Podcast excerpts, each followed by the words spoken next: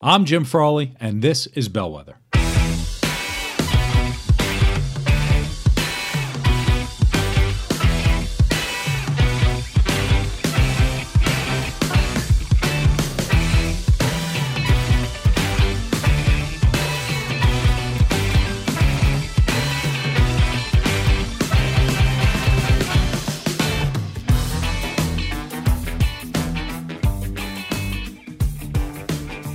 Welcome to Bellwether.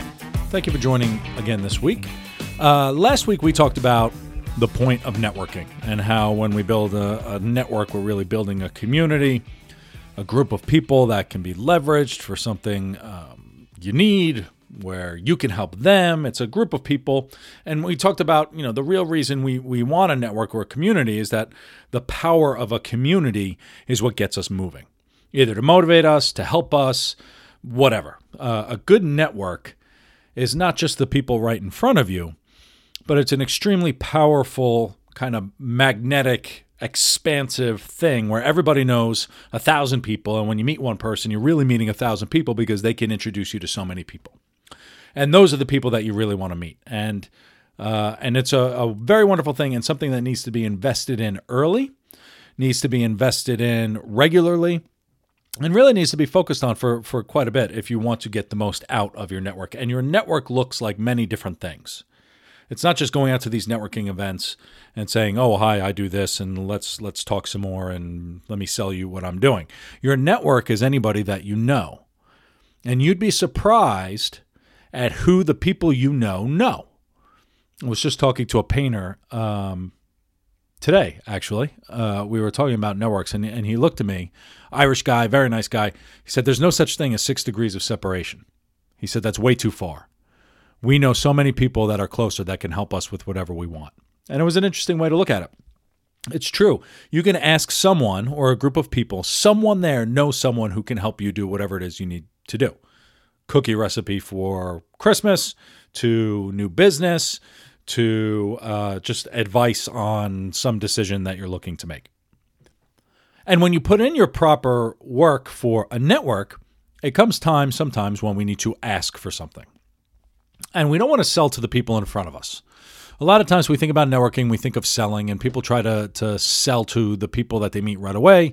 And, and that's not the way to think about a network. We want to create a relationship with them so that they could trust us enough to endorse us to the many people that they know. Okay, so how do you do when you need something? How do you tap into that network? And how do you think about the network and saying, I need help? I'll be vulnerable. I need help. I need assistance. I need advice, whatever it is. How do you tap into your network to get what it is that you need out of it? And there, there are a few tips, tricks, ideas, and ways to think about it to say that yes, you have a network you can ask them. Everybody likes to help other people. How do you ask your network uh, and how do you get the most out of your network when you need something? And there are a few very specific ways to do that because it's not just saying, oh, I need help with this. We need to be the keywords that I want to drive home today when you're using your network for anything is one, be intentional, and two, be specific. Those are the two key buzzwords that we're going to use today as we think about how to tap into our particular network. When you have created relationships, and you see an opportunity where someone can help. It could be an introduction to someone, it could be advice, it could be um, that cookie recipe I just mentioned, whatever it is. I want to meet the Pope. Does anybody know a, a way to meet the Pope? Um, somebody can help you do that, or at least get you one step on the way there. And when we're intentional and when we're specific, the big challenge we have when we're tapping into our network or asking someone for help is they need to understand how they can help. And we generally skip over that part. We have in our head, oh, I need this, but there's a lot behind it.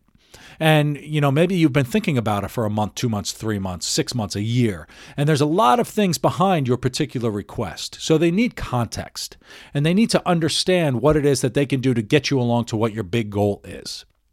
And so I want to talk about three specific areas to focus on when you're tapping into your network to make some kind of uh, some kind of ask or request.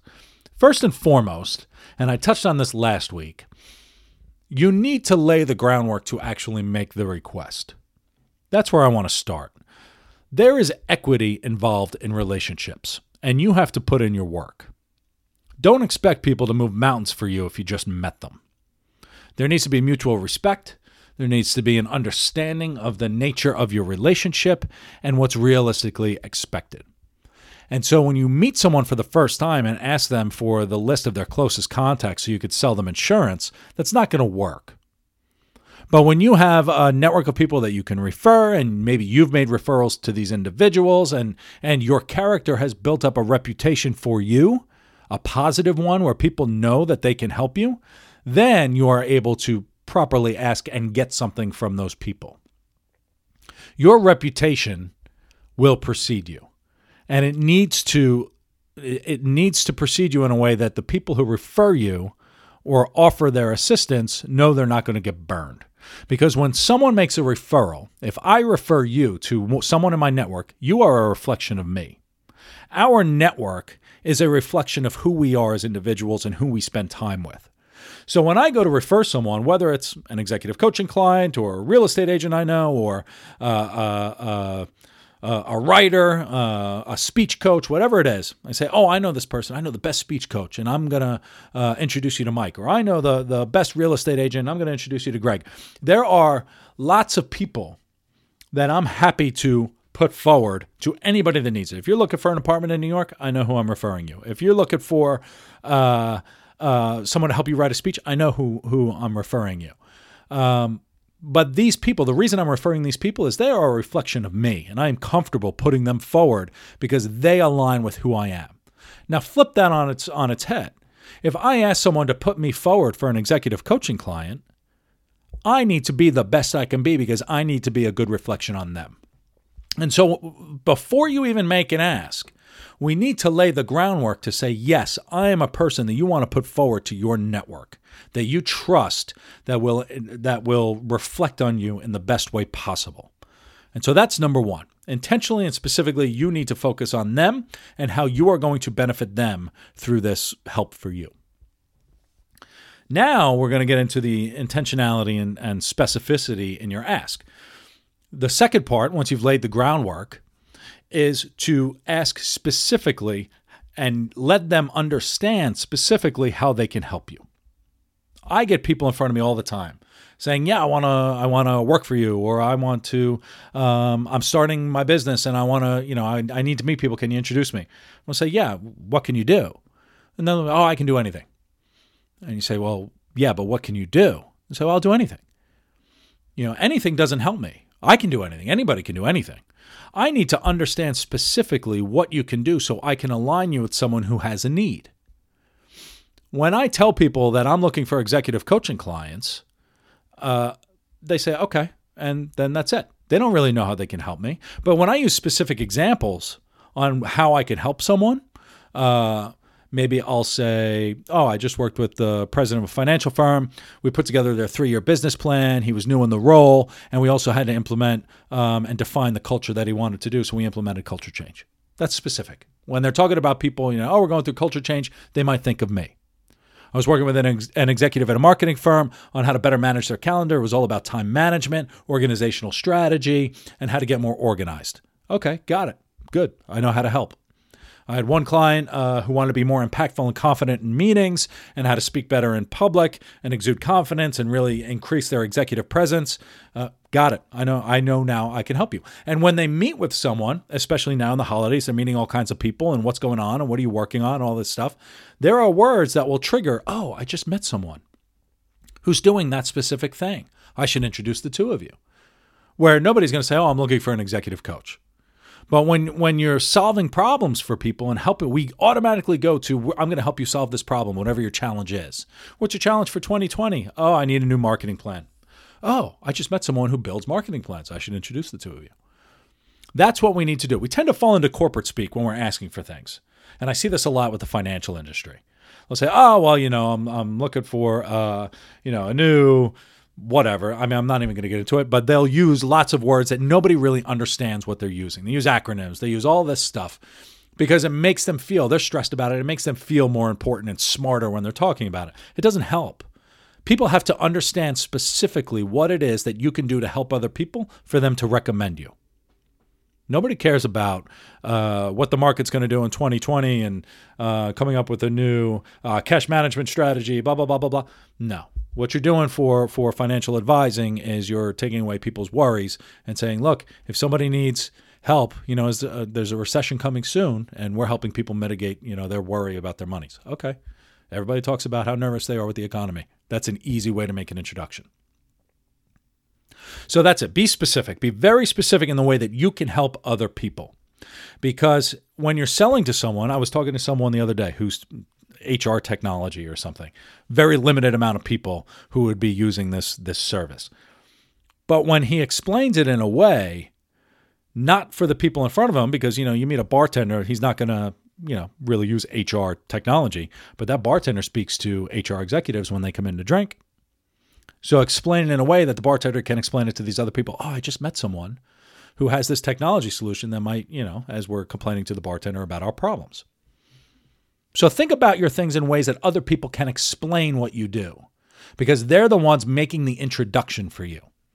And when a good introduction is made, your job to close and sell is extremely easy because you've already got uh, a recommendation from someone, they've made the introduction. They've already said, yes, this person aligns with what you need. And I've explained how that can work. Now all you have to do is walk in and close the deal. It's simple. And the final thing I'll say about making an ask is be open to new ways of thinking. We think we know what we need from our network. But sometimes your network, and this is the beauty of a network, is they all think differently and know different types of people. We operate in ruts and we do the same thing over and over again. And there may be feedback or avenues of business that you never even thought of. Your business five years ago from now is going to be very different than what it is today, or your life in general, right? Whatever it is. I mean, I'm thinking of it in terms of entrepreneurship and business, but there are other ways that you can think about your network and what you need. You're going to be a very different person and in a very different place five years down the road. So enjoy the ride. Using your network and taking that advice and being open to advice and seeing the different ways that different, you know, other people do things makes you think critically about what you're doing. And maybe you're not going to do it the same way, but it may change something a little bit that would have a major impact for you. So recognize that, that some suggestions are great ways to challenge yourself. So maybe your network person isn't able to make an introduction that's really beneficial for you, but they may provide another level of advice.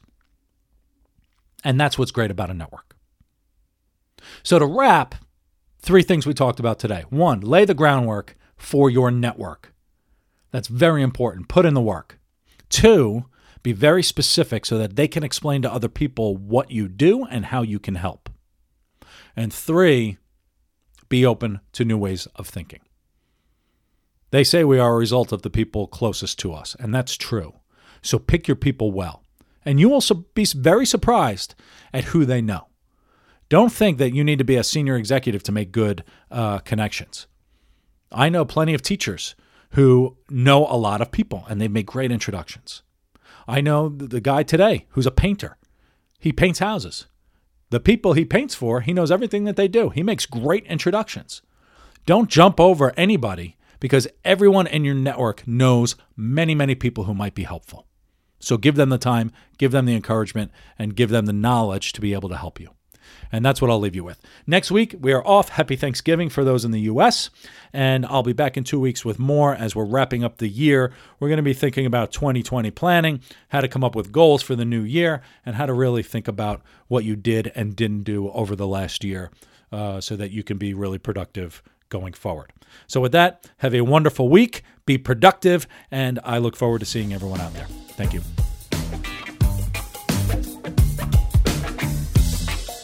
Thank you so much for listening.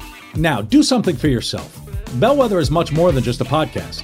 Join us at bellwetherhub.com, where you can read riveting articles, view upcoming events, and connect with other interesting people. I look forward to seeing you out there soon.